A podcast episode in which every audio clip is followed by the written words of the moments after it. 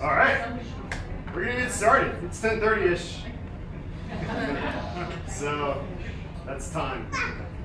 Um, we have a lot of special guests here that I'm gonna acknowledge. Uh, people, new friends, old friends, uh, people I've known my entire life and who've known me for even longer. Um, so I just want to acknowledge a few people. One, always, there's AJ. AJ, say hi. Hey! He's not a guest. He basically runs this place. Uh, but I do want to introduce my mom. Right? How cool is that?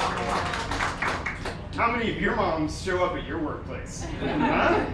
This is top tier momming right here. Uh, I also wanted to acknowledge the Davis family. If y'all could kind of wave. They've, yes, they deserve applause. They've been dear friends of this church for many, many years. Uh, and partners with us in ministry for how long, Ronnie? Over a decade.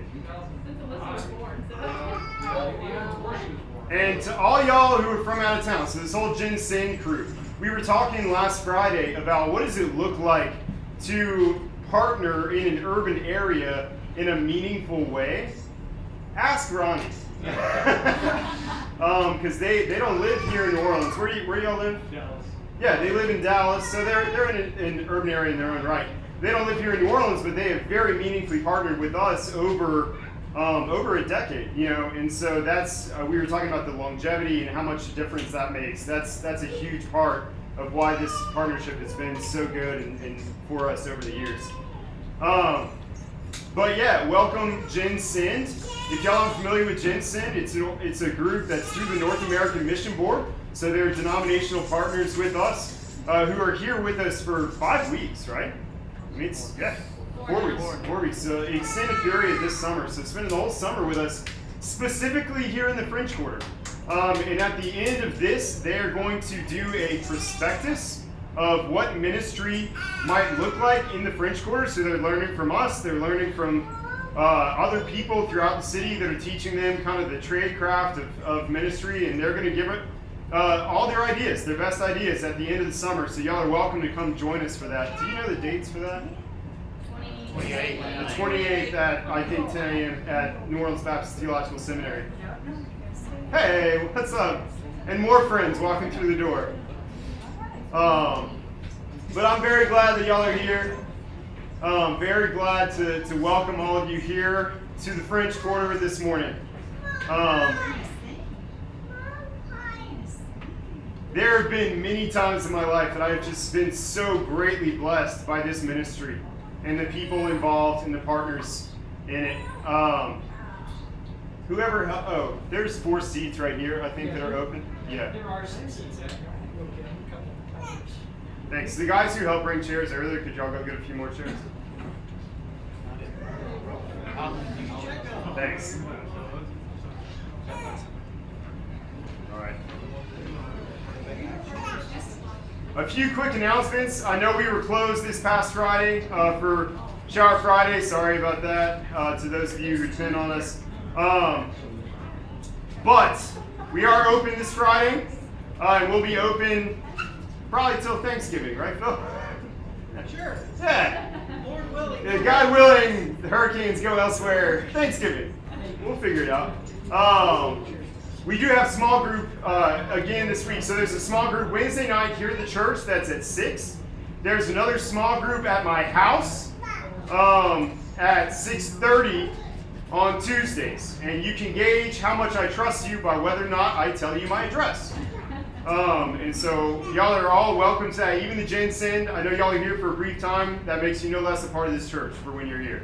So y'all feel free to come join in the small groups if you want. And I know you're here this week. Feel free to come back next week. We may or may not have space for you, um, but we always have space in our hearts. that was really cheesy. Thank you for someone laughing at that. Let me pray and stop talking, and I think that would be good for everyone. Father God,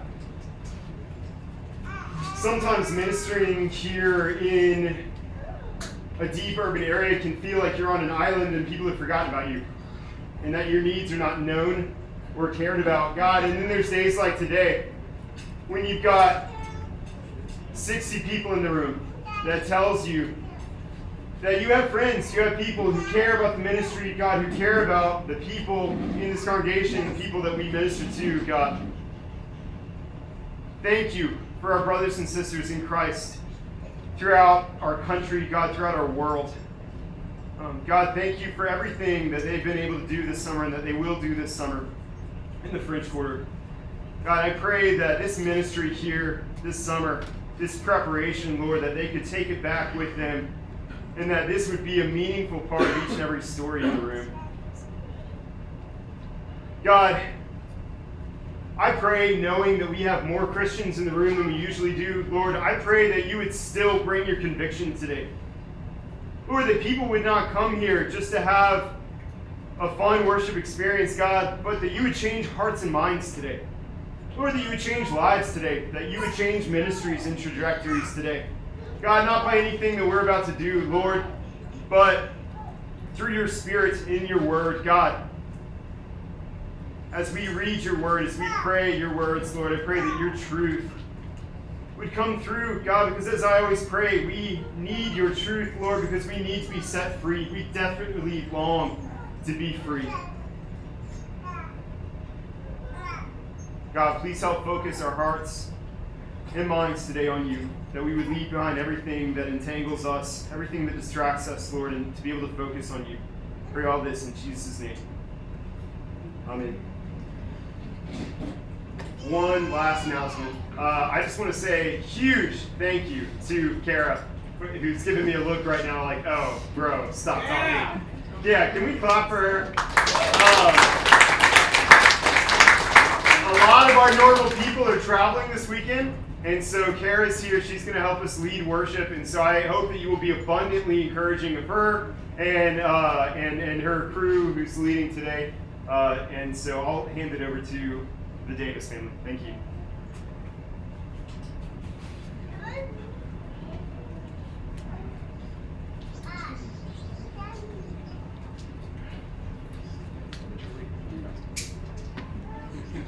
Okay, I'm going to be reading Psalm 66, verses 1 through 9. Shout for joy to God, all the earth. Sing the glory of his name. Give to him glorious praise. Say to God, How awesome are your deeds! So great is your power that your enemies come cringing to you. All the earth worships you and sings praises to you. They sing praises to your name, Selah. Come and see what God has done. He is awesome deeds toward the children of man. He turned the sea into dry land. There they, there, they passed through the river on foot. There do we rejoice in him. Who rules by his might forever, whose eyes keep watch on the nations. Let not the rebellious exalt themselves. Selah. Bless our Lord, O people. Let the sound of his praise be heard. Who has kept our soul among the living and has not let our feet slip. This is Galatians 6, 1 through 16. Brothers, if anyone is caught in any transgression, you who are spiritual should restore him in a spirit of gentleness. Keep watch on yourself, lest you too be tempted. Bear one another's burdens, and so fulfill the law of Christ. For if anyone thinks he is something when he is nothing, he deceives himself. But let each one test his own work, and then his reason to boast will be in himself alone and not in his neighbor. For each will have to bear his own load. Let the one who is taught the word share all good things with the one who teaches. Do not be deceived. God is not mocked, for whatever one sows, that will he also reap. For the one who sows to his own flesh will from the flesh reap corruption, but the one who sows to the Spirit will from the Spirit reap eternal life. And let us not grow weary of doing good, for in due season we will reap if, if we do not give up. So then, as we have opportunity, let us do good to everyone, and especially to tho- those who are of the household of faith. See with what large letters I am writing to you with my own hand. It is those who want to make a good showing in the flesh who would force you to be circumcised, cir- circumcised, and only in order that they may not be persecuted for the cross of Christ. For even those who are circumcised do not themselves keep the law, but they desire to have you circumcised, that they may boast in your flesh. But far be it from me to boast except in the cross of our Lord Jesus Christ, by which the world has been crucified to me, and I to the world. For neither circumcision counts for anything nor uncircumcision, but a new creation. And as for all who walk by this rule, peace and mercy be upon them and upon the Israel of God. If you'll join me, we're gonna excuse me, we're gonna enter into a time of confession. There's gonna be, I believe, up on the screen. Is that correct, Alex? There'll be a prayer, so you'll pray. We'll read that together, and then afterwards, I'll pray a prayer of assurance and a commission over us. Okay? You'll join me in prayer. God of all the nations, your glory fills the earth. By your amazing deeds and unending love, you have rescued and redeemed a people for your own, freed from the bondage of death, forged together into a community, forged.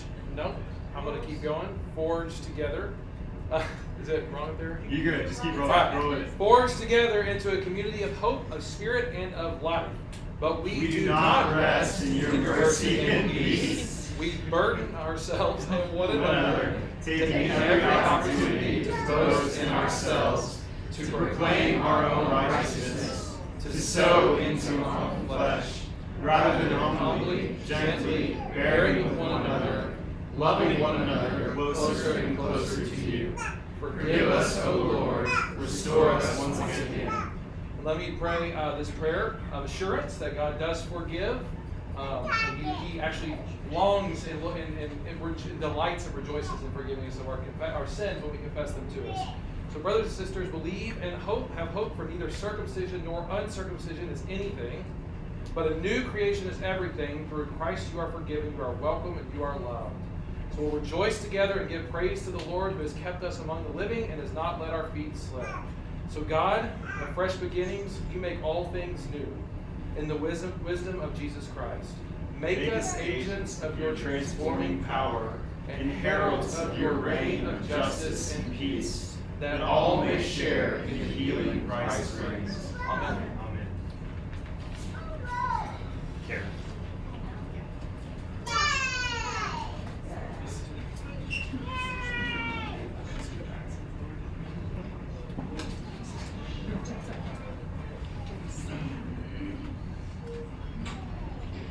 Yeah, so I'm Kara. Um, I am with the Gen Send group. Um, I'm from Auburn, Alabama. Um, yeah, Auburn, War Eagle. Um, man, I always wanted to do that for the stage.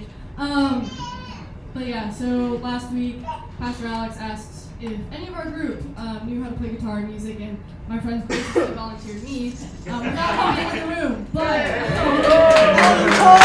yeah. Um, but I am happy to be here. Um, I do love worship. I love to play music. Um, I love the Lord. Um, so with that being said, um, I just want y'all to think about, you know, like don't think about the distractions around you. Don't think about, you know, necessarily what the music sounds like, what your friends doing next to you, but what the Lord is doing in your heart. Um, and I pray that you guys take this time of worship seriously and um, know how loved you are. Um, and I ask that you guys stand with me.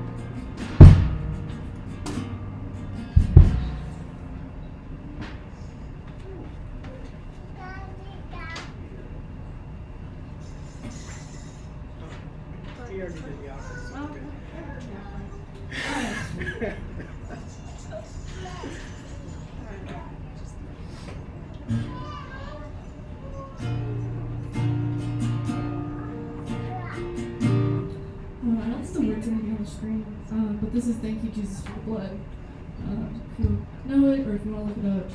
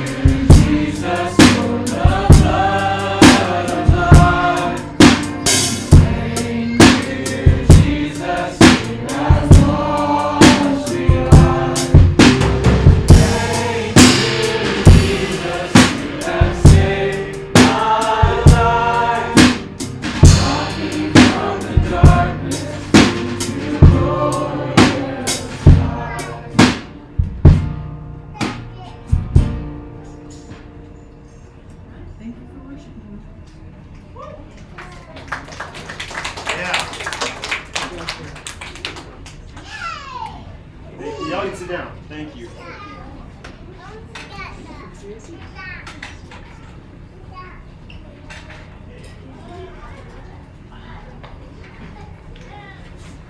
Um, at this time, we are dismissing kids. Anybody who wants to, there's childcare upstairs um, with some professional teachers, so that's nice.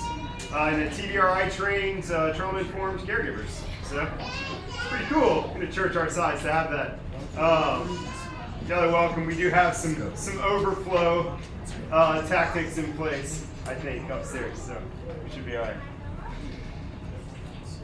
Normally, I would be worried if our worship leader and our liturgist and our head deacon and the guy who runs the slides and several other people were out on the same day. But man, y'all made that happen. Thank you so much.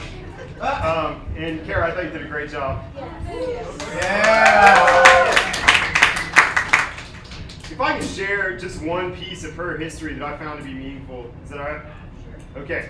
Um, she told me she grew up Church of Christ, which, if you're familiar, they don't use instruments in worship. And I just thought that was really cool how she's leading here for us this morning, uh, coming from that background. And I, I love the ways that um, everybody's story is so unique and individual as they come into uh, into church life here and into into a full life lived in worship with God. Just wanted to point that out. It encouraged me. Uh, please go with me to the book of Proverbs, and we're in chapter 10.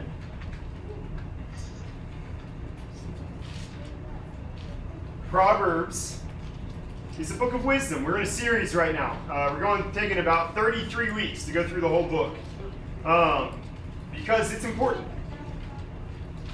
Proverbs is a book of wisdom. We don't talk a lot about wisdom in our day. We talk about spiritual leading a lot, uh, which is worthwhile and valuable. Spiritual leading, uh, at times, we tend toward the legalistic. We want God to tell us what to do. We don't want Him to teach us how to be and how to think. Um, how to think for ourselves and to walk wisely. But that's not biblical. Much of the Bible is devoted to wisdom. About 15% of our Protestant canon, and even more if you add the Apocrypha, is devoted to wisdom literature. Think about Proverbs like letters written by parents to their children, to generations they'll never meet. Of everything they most want their children to remember, wisdom is calling out in the streets. They write, but it's hard to hear over the noise of everything going on in the world. There is so much being said in the world that it's hard to know what's good and what's nourishing. I started out this series uh, making a contrast, drawing a line between wisdom and what I would argue we've replaced it with in our day and age, which is information and something that uh, Chris Armstrong calls immediacy. Information and immediacy. The world is happy to tell you everything popular and trending, and therefore, therefore, from the world's perspective, important and true. But in all the noise forming us and shaping us, misshaping us spiritually, do we know what is wise? Can we actually step out of our own perspectives for just a moment and notice the way that we see the world? Can we be honest that all of our progress as a society has not been in a good direction towards good ends? We've talked about those things which are meant to be at the core of our lives things like love wisdom, family, compassion, and the Spirit of God Himself. Are, these are necessary things to keep in your heart, meaning that deepest part of your thoughts and desires. Your heart is like a wellspring. Proverbs says, if you lose it, or if you allow the enemy to poison it, you run dry. We have to make a choice each day between wisdom and foolishness, between death and life. Sin and folly, foolishness are able to consume you without ever being satisfied. But death doesn't always look like some monster with a gaping mouth trying to swallow you whole. Sometimes death seduces you. Sometimes it looks fun and exciting, and usually evil is proud of itself. But wisdom causes a person to thrive. Today, after so much time looking at the value of wisdom in our lives, this section of the book is going to begin teaching wisdom. So we're entering in chapter 10, the verse, the section of Proverbs that is sentence literature, right? Uh, Andrew Wilson, who preached for us from First Baptist a couple weeks ago, called it uh, Twitter mode, right? Uh, but I would argue worthwhile. Um, and so we're going to enter that part of Proverbs that is just sentences of such good advice. Uh, you'll notice that each verse is going to stand on its own it's tempting to try to go through and, and make sense of why one verse is next to another verse. And I would like to save you some time and just tell you that there is no thread. Uh, they stand on their own single sentences, uh, except for the thread of it's all just really good advice. The text is going to change the way I'm preaching too. Normally, I try to spend the whole sermon talking about one point from a passage. Uh, but in these passages, there isn't just one point, there's several. So I'm going to hit on several topics which run as themes or currents through the text. So let's go ahead and read it. It's a beautiful passage, Proverbs chapter 10. The Proverbs of Solomon. A wise son makes glad his father, but a foolish son is a sorrow to his mother. Treasures gained by wickedness do not profit, but righteousness delivers from death. The Lord does not let the righteous go hungry, but he thwarts the craving of the wicked. A slack hand causes poverty, the hand of the diligent makes rich. He who gathers in summer is a prudent son, but he who sleeps in harvest is a son who brings shame. Blessings are on the head of the righteous, but the mouth of the wicked conceals violence. The memory of the righteous is a blessing, but the name of the wicked will rot. The wise of heart will receive commandments, but a babbling fool will come to ruin. Whoever walks in integrity walks securely, but he who makes his ways crooked will be found out. Whoever winks the eye causes trouble, but a babbling fool will come to ruin. The mouth of the righteous is a fountain of life, but the mouth of the wicked conceals violence. Hatred stirs up strife, but love covers all offenses. We'll stop there. This is the word of the Lord. Thanks be to God. Pray with me briefly. Father God, I pray again this morning that regardless of, of what comes out of my mouth, Lord, even if I make every mistake in this, God, I pray that you would show us your truth by your Spirit and your word today. God, because we know your truth will set us free. We long to be free. I pray this in Jesus' name, so we know you hear us. Amen. These chapters are a collection of sayings, words to live by. Think about for a moment what were the repeated phrases in your house growing up? And what were they meant to teach you? How were they meant to shape you? As I pointed out earlier, my mom is actually here with us today. So I'm going to tell on her a little bit what some of the repeated phrases were in our household and make her really nervous right now. I did not prep her at all that I was going to do this. All right, so repeated phrases in our household. I remember hearing a lot be grateful for your food because so many people don't have enough. And if you don't have anything nice to say, just don't say anything at all. Something I wish social media as a whole would learn. what about treat others how you'd want to be treated? I think she, she stole that from Jesus, but it was still often repeated in her household. Hearing things over and over again, that kind of repetition, that, that kind of ritual shapes you spiritually, informs you spiritually over time. So let me ask you, what, what words do you live by? What actions do you constantly repeat every day, maybe? And are they wise? Because over and over again, Proverbs has taught us that wisdom is calling in the streets. It's not hiding, it's not secret. It's available, it's calling in the streets, but foolishness is also calling out. And foolishness is just death and sin by another name. While righteousness is a familiar path, so are the roads familiar that lead to death. The first theme I want to point out in what we read this morning is this wisdom hears and accepts correction and instruction. Wisdom hears and accepts correction and instruction. I'm looking at verses 8, 9, 14, 17, and others. This is going to be a continued theme. Wisdom, righteousness, hears and accepts correction and instruction. But foolishness, wickedness, it approves of itself. And it only seeks to hear that which it already believes. Verse 8 says, The wise of heart will receive commandments. Verse 17 says, Whoever heeds instruction is on the path to life, but he who rejects correction leads others astray. Wisdom at any age, at any level of intelligence or understanding, hears and accepts correction and instruction. Before I was a, a pastor here, I was a discipleship pastor for a, a, number of years, about a decade. I would take a group of people, usually just a, a few people, about three or four, and we would begin meeting together regularly to to pray, to open the Word of God together, to confess our sins to each other, like we did this morning, and to seek forgiveness and assurance of pardon. And these are the people who would lead small groups and disciple others in the church. Doing that kind of work, I, I learned really quickly, quickly that people who grow spiritually by leaps and bounds when you are intentionally in a discipleship relationship with them, it's not the smartest people. It's not the most spiritual people or those who've been in church the longest or who, know the Bible the best. In intentional discipleship, the people who grow the most are those who accept correction and instruction. It's the people who are teachable, who are able to be taught.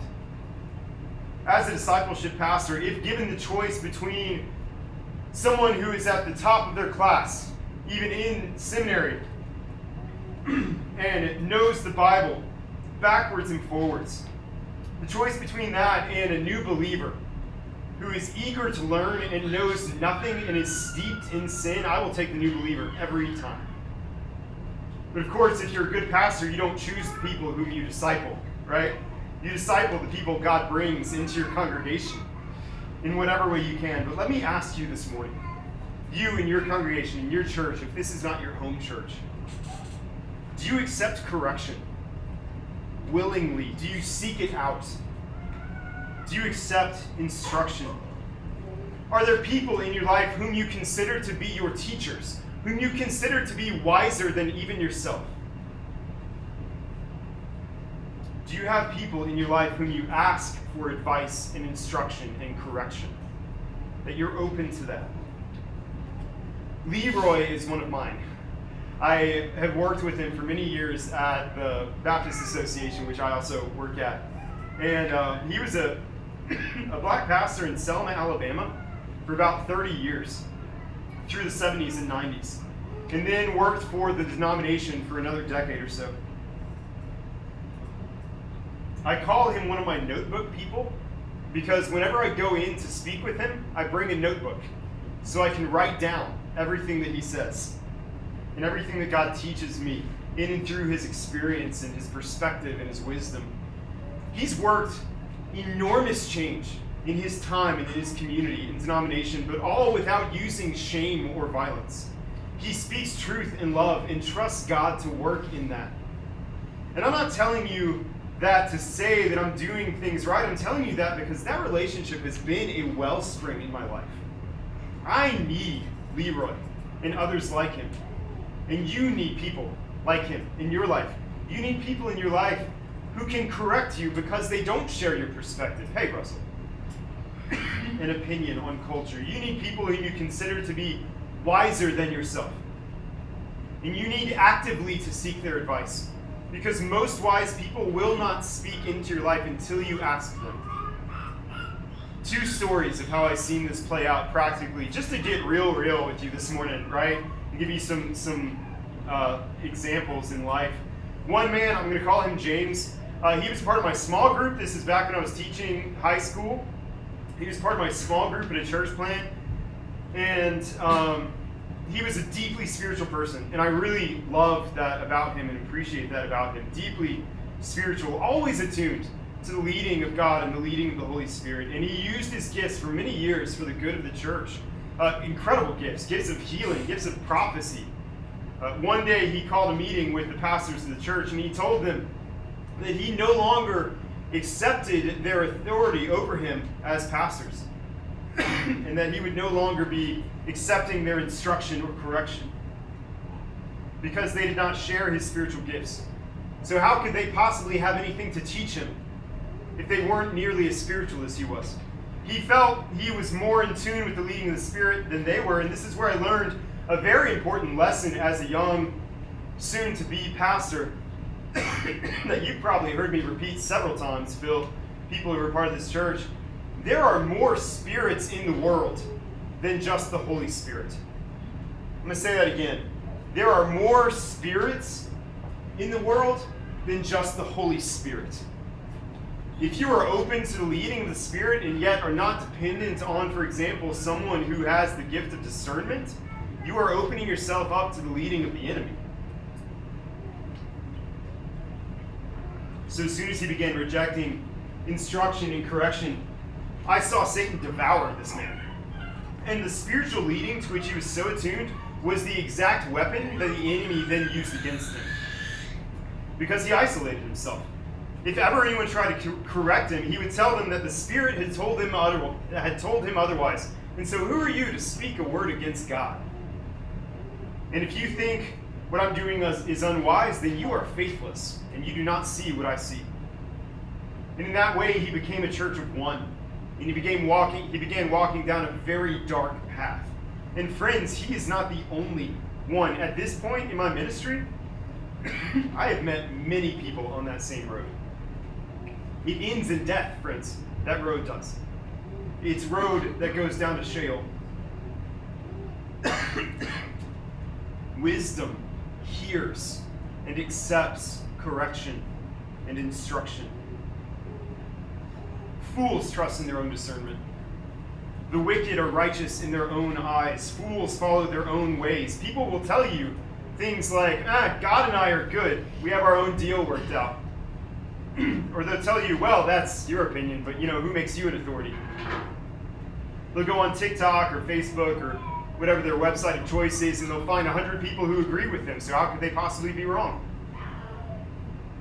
Meanwhile, wisdom hears and accepts correction and instruction. I said I was going to tell you two stories.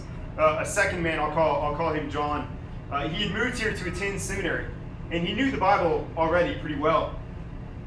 He was friends with someone that I had already been discipling, and, and so uh, he, my, you know, the person I had been discipling told John it had been a beneficial relationship in his life, and so day one, John gets here, he shows up at church. I'd never met this dude before in my life, and he says, "Well, if you're the discipleship pastor, I want to be a disciple." To which I, I kind of came back at him with a, a nudge I come back at most people with and say, look, being my disciple is worthless. Let's together be disciples of Jesus. And he looks at me and he says, okay, I'll call that lesson number one. He texted me and my friend that we can asked us what day we were getting together to study, pray, and confess to each other. And he texted us every week after that to make sure that we got together. And I still mark that time as one of the healthiest and most abundant times in my spiritual life. Just because of his insistence that he, in his time here attending seminary, would be discipled and would receive correction and instruction. Because wisdom hears and accepts correction and instruction. So let me ask you this what is the pattern in your life? Do you accept correction? Do you ask for advice? What actions do you repeat every day? What words do you repeat in your household?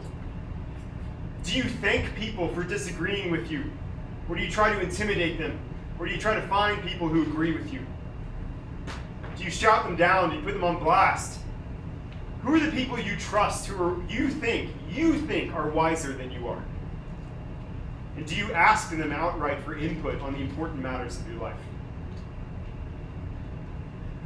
The second theme of the text is this your righteousness, your wisdom, it's not just for you. It is not for you alone. Your righteousness, your wisdom, it is not for you alone. Any wisdom. Any wisdom or righteousness given by God to you is a gift that you are meant to steward. Yes, for yourself and your family, but also for the people around you. Over and over again in this chapter, wisdom and righteousness are shown to be not for the individual to whom wisdom or righteousness is given, but for the whole community. Verse 15 says this A rich man's wealth is in his strong city. I will say that again. A rich man's wealth is, is his strong city, meaning you are not truly wealthy until your whole community is thriving. That is a gift, a blessing that was given to you to steward, not just for yourself, yes, for yourself, but also for your community. The same thing goes for wisdom. The same thing goes for righteousness. Y'all, there is not an us and them. There is not a sinners and the pious. We are all a part of humanity. To quote John Donne, no man is an island. Any man's death diminishes me because I am involved in mankind. We cannot be wise and righteous until we are sharing our wisdom and righteousness with the people around us who are mired in sin and foolishness. You cannot be wise by yourself, just like you cannot be a Christian by yourself.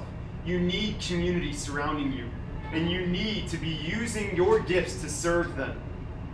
Your wisdom and righteousness are your strong city. Let me give an example. We work a lot at our church with addiction, and I've seen a lot of people come through addiction. If that is something that you are struggling with, there is hope in Christ for you this morning. Some of them turn around after they've come through addiction and they despise everyone who is still addicted because they tell them, Why aren't you just strong enough like me? Why don't you just do what I did and come through? Other people, when they meet people still mired in addiction, when that's in their past, their hearts break for them. And they give them whatever advice, whatever hope they can, in hopes that that addicted person might be freed and living abundant life in Christ again. And I've seen others come out of other kinds of sins, sins like legalism and racism. Some turning and despising all of those who are still mired in those sins, and, but others seeking tenderly, lovingly to help free people from those sins, which, when full grown, lead to death of various sorts in people's lives. The Apostle Peter, in his first letter, quotes Proverbs 10, so quotes our passage he writes, As each of you has received a gift, let him use it to serve one another. Serve, meaning not lording it over the people around you, not being holier than thou, but sharing your wisdom and righteousness for the thriving of the people around you. Your wisdom, your righteousness, your goodness, it's not meant for you, not just for you. Your righteousness is worthless and your faith is dead if you do not use it to serve the people around you in your community. Your wisdom, your righteousness, it's not just for you. verse 12 is the, is the verse that Peter quotes that we read. Says, Love covers all offenses. When Peter calls, Peter in, in 1 Peter calls this one of the most important truths in life. He writes, Above all else, keep loving one another earnestly. Why? Because of what we read here in Proverbs 10. Love covers a multitude of sins, love covers all offenses. The gifts God gives are meant to be shared, they are meant to be used for the peace of the community, for the good of the community, to serve one another. So, what defines your relationships with the people around you? And what would I hear in your conversation? Is it love covering offense? Is it service, using whatever you've been given to lovingly serve the people around you in humility? Or do you use your righteousness like a weapon to shame others and make people feel small? Does love cover your offense? Or when people offend you, do you allow division to come in between you and this other person who's offended you? Division, which is itself called sin throughout the Bible. For those of you who have wisdom, are you discipling? Are you teaching? Did you think that those things were given to you so that you could win arguments and be the person in Sunday school with the right answer? For those of you who have been given righteousness, do you use it to look down on those without it? Or are you using it to uplift your community so people might see your good works and glorify your Father who's in heaven? Or did you think that your righteousness was something that you earned our righteousness is given to us by God to steward for us and for the people around us. Point out one more theme and then I'm, I'm out of time. I had like four or five others that I was going to work, and I knew I was like, no, no, it's already going to be long. We're not doing that. Plus, we've got like 20 more weeks of this series. We'll fit it in. John, don't worry. We'll get there. Um, thirdly, in, in wisdom, righteous desires never go unfilled. I'll, I'll, say I'll say it differently. In, in wisdom, righteous desires are always fulfilled. In wisdom, righteous desires are always fulfilled. There's a lot of proverbs when you read through that may sound like what I would call health wealth gospel. And so I want to be very clear on this. For example, when we read verses 2 and 3, he says, Treasures gained by wickedness do not profit, but righteousness delivers from death. The Lord does not let the righteous go hungry, but he thwarts the craving of the wicked. What is he saying? How in the world could a treasure not profit? And how can he possibly say in a Bible that has multiple histories of famine for God's people, how can he possibly say that righteous people don't go hungry? I teased our Wednesday night small group this week by saying I was going to teach from the pulpit this morning that nothing good can ever happen to an evil person. And immediately they were up in arms. Everybody was like, that's not right. All the evil people I know are rich. Uh, what I mean is that treasures gained by wickedness do not profit. Verse 2. Let's start again. Let's start with what he's not saying. Solomon is not saying that if you've experienced hunger or sickness, as I know many people in the room have, that you are foolish or unrighteous. He's not saying that. I know there are a lot of people who teach that kind of thing. That if you have faith enough, if you only believe that you will receive abundant material blessing from God in the form of money, cars, health. Again, I would call that prosperity gospel. It is all over the TV down here. That is a false teaching. It's a lie. God never promised us wealth or ease or a good life if we follow Him in wisdom. In fact, something of the opposite. He tells us that trials and persecutions will certainly come. And you aren't more blessed because you are from the suburbs, y'all. And you're not less blessed if you're poor. We need to hear wisdom on this. What Solomon means by saying treasures gained by wickedness don't profit is that even good the good fortune of the wicked, foolish people goes bad.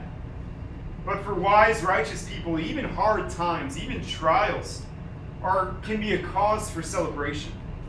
As the Apostle James writes, consider it pure joy when you encounter trials of various kinds. What they mean is this I have never seen it better stated than in a sixth century, we're going way back here, y'all, a sixth century Christian brother named Boethius, who wrote a book from prison, just like a lot of Paul's letters, called The Consolation of Philosophy.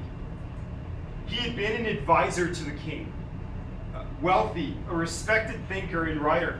And then the court turned against him, and the king imprisoned him, and he lost his family, he lost all of his wealth, he lost everything. And from his prison cell, just like the Apostle Paul, he praises God for everything that had happened to him, for all the trials he was going through.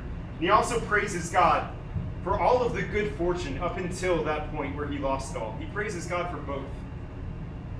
Boethius points out that the greatest treasures in life are not even treasures to foolish people. Think about it. If you give a fool a loving wife, what does he do with her? Does he cherish her? Does he faithfully love her lifelong? No. Give a fool wealth and power, and what happens? The greatest treasures that you could possibly give to, to a fool don't even profit them. You cannot bless someone who is foolish. Wisdom, on the other hand, when it receives good gifts from God, from God, things like wealth, health, favor, success, money, wisdom praises God for the good for his goodness and provision and is satisfied. And when wisdom's blessing is instead a curse, and life is instead a trial, and everything goes wrong, wisdom praises God for his own sufficiency and is satisfied. To quote Paul again, I have learned to be content in every circumstance. To live is Christ, and to die is gain. The wise person learns to be content in every circumstance, in wealth, in poverty, in health, in sickness. As a wise person says elsewhere, the Lord gives and the Lord takes away. Blessed be the name of the Lord. But when foolishness receives even good gifts from God, things like wealth, health, favor, and success, foolishness is ungrateful and never satisfied and bends every plan, every device, everything they do on getting more. When foolishness faces want and trial, he curses God and despises him and looks to himself to get him through. do you really know? Do you really not know how a treasure can be of no profit to a person? Haven't you seen people in this world? I mean, I feel like this is the theme of our news. Haven't you seen people in this world with everything the world has to offer who are just as miserable as if they were a wretch with nothing? Wives they leave, children they don't love, wisdom they scoff at, even good things are not good in the hands of a foolish person. What can you give him that he won't misuse? With the wealth of the nations, he will hoard it and love money and die alone. With health, he will only use it to seek unjust gain. With success, will only use it to oppress his neighbors. Every good thing turns evil in his hand. So, do you see what Solomon means?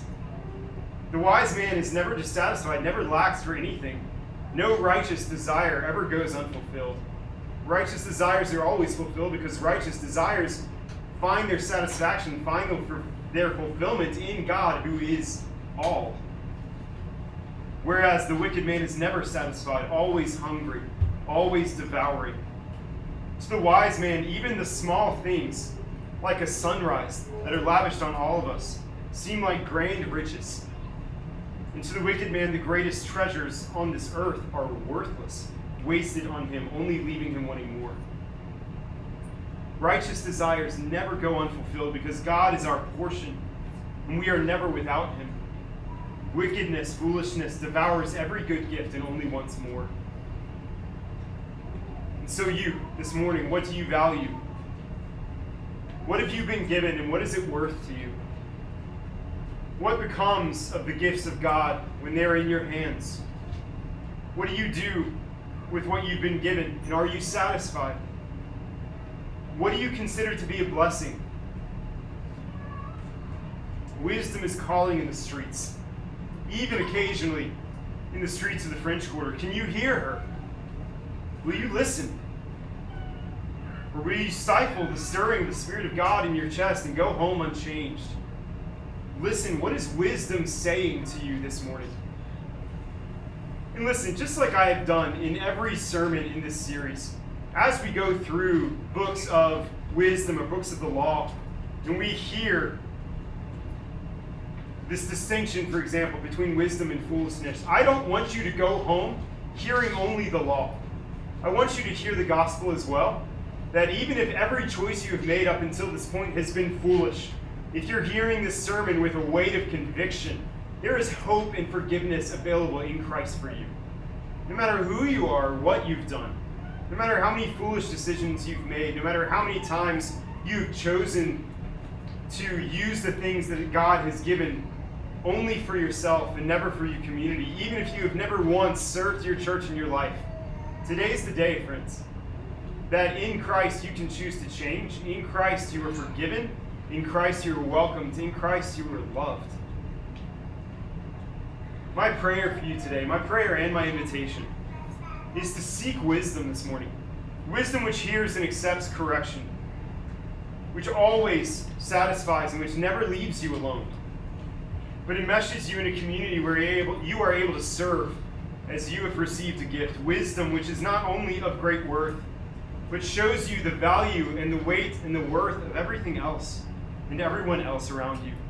Wisdom which trains your steps to follow the Lord in every way that He leads. Please pray with me as we close out.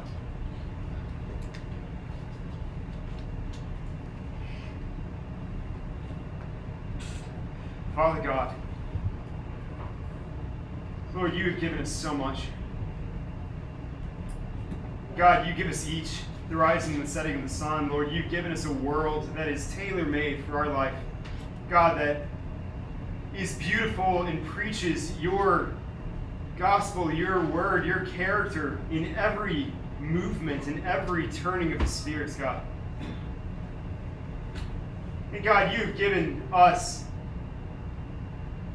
variously wealth, God, various talents that we can use to serve each other. Lord, I pray that we would. I pray that we would praise you in our highest, best moments, God, and in our lowest. Lord, knowing that you're there with us, knowing that you've been through this before, God, and that you are sufficient, that you are our portion. Lord, and that we will be satisfied in you if You are the only thing that we have left, Lord. But I pray too that we would praise you for everything else that you have given us, God, all of your glorious provision, which is always at the right time. God, I praise you for both. Lord, I pray that you would teach us to be wise. God, you say you give to all without finding fault, and there's so much fault in me. God, I pray that you would still give me wisdom in spite of that. Lord, I pray that you would give it to each and every one of us here, Lord, that we would learn to walk in wise ways. And by that, I mean learn to walk in your ways. God, on your road that led to a cross, but also glorious resurrection. Lord, I pray all these things in Jesus' name, so we know you hear us. Amen.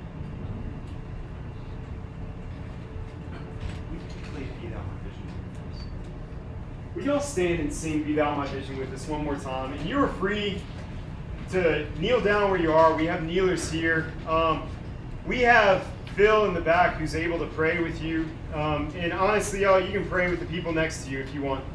This does not have to be a big decision to seek out prayer. Just move as God leads. Or you can sing with me, Be Thou My Vision again.